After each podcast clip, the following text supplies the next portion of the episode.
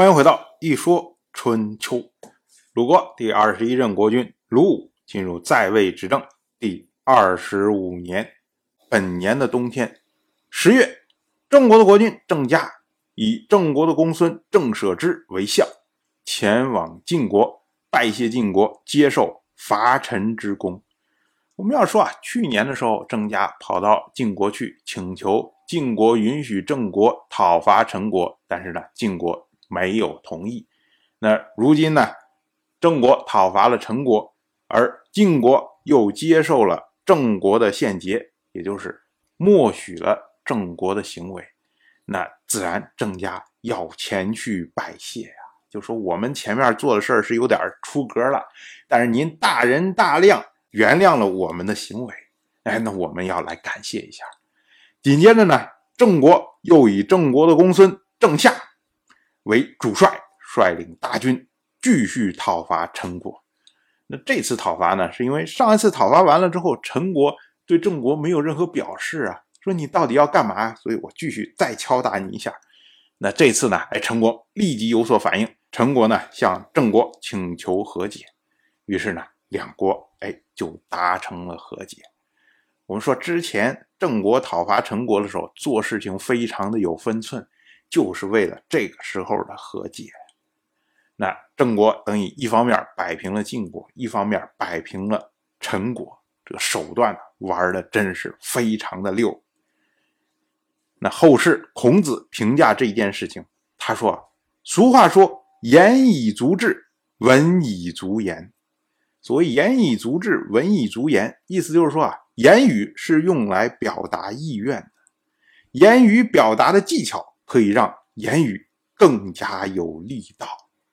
所以呢，孔子说，不说话谁能知道你的意愿，说话缺乏技巧，那么意愿呢就不能传达到远方。晋国能够成为霸主，郑国能够进入陈国，没有技巧的表达就不能成功。所以呢，表达意愿要慎重。我们要说啊，孔子在这儿实际上是强调了语言的力量。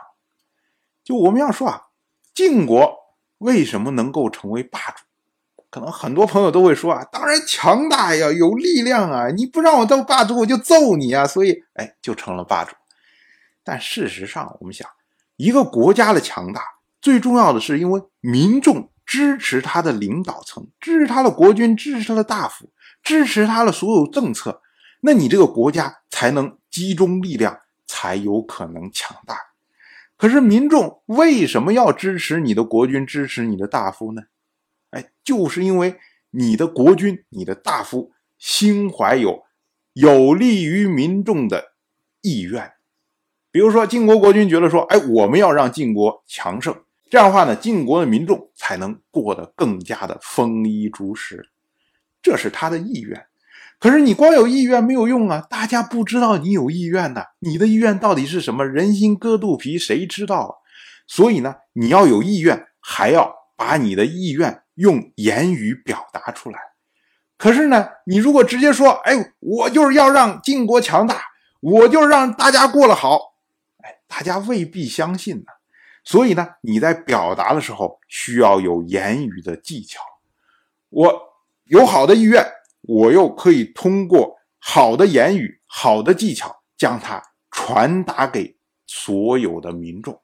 那这些民众感受到了你的意愿，那么他就会为了你的意愿接受你、支持你。那这样的话呢，晋国就统一的力量就会变得非常的强大。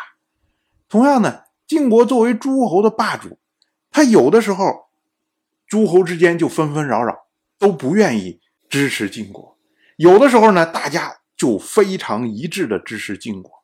为什么？因为晋国他有意愿，他说我要作为诸侯的霸主，我要重建诸侯之间的新秩序，让大家纠纷更少，让大家过得更好。那你有这个意愿，你要表达出来啊。同样呢，你也需要用语言，你也需要用言语的技巧把它传递给诸侯。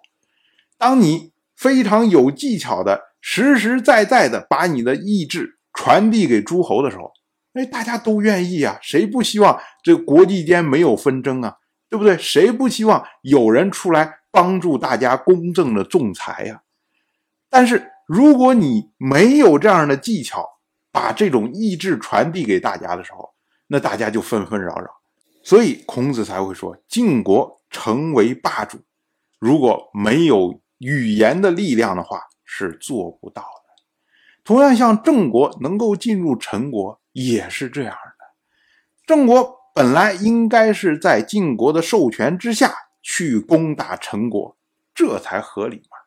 可是呢，他自己攻打了陈国，那正常情况下呢，就会和晋国之间出现纷争。可是呢，通过郑国的公孙郑乔这么一席的辩解，把郑国的意志传递给了晋国，使得晋国的执政大夫赵武接受了郑国的意志。那这个就是言语的力量了。当然我就这么一说，您就那么一听，感谢您的耐心陪伴。如果您对《一说春秋》这个节目感兴趣的话，请在微信中搜索公众号“一说春秋”，关注我，您不仅能得到《一说春秋》文字版的推送，还可以直接和我互动交流。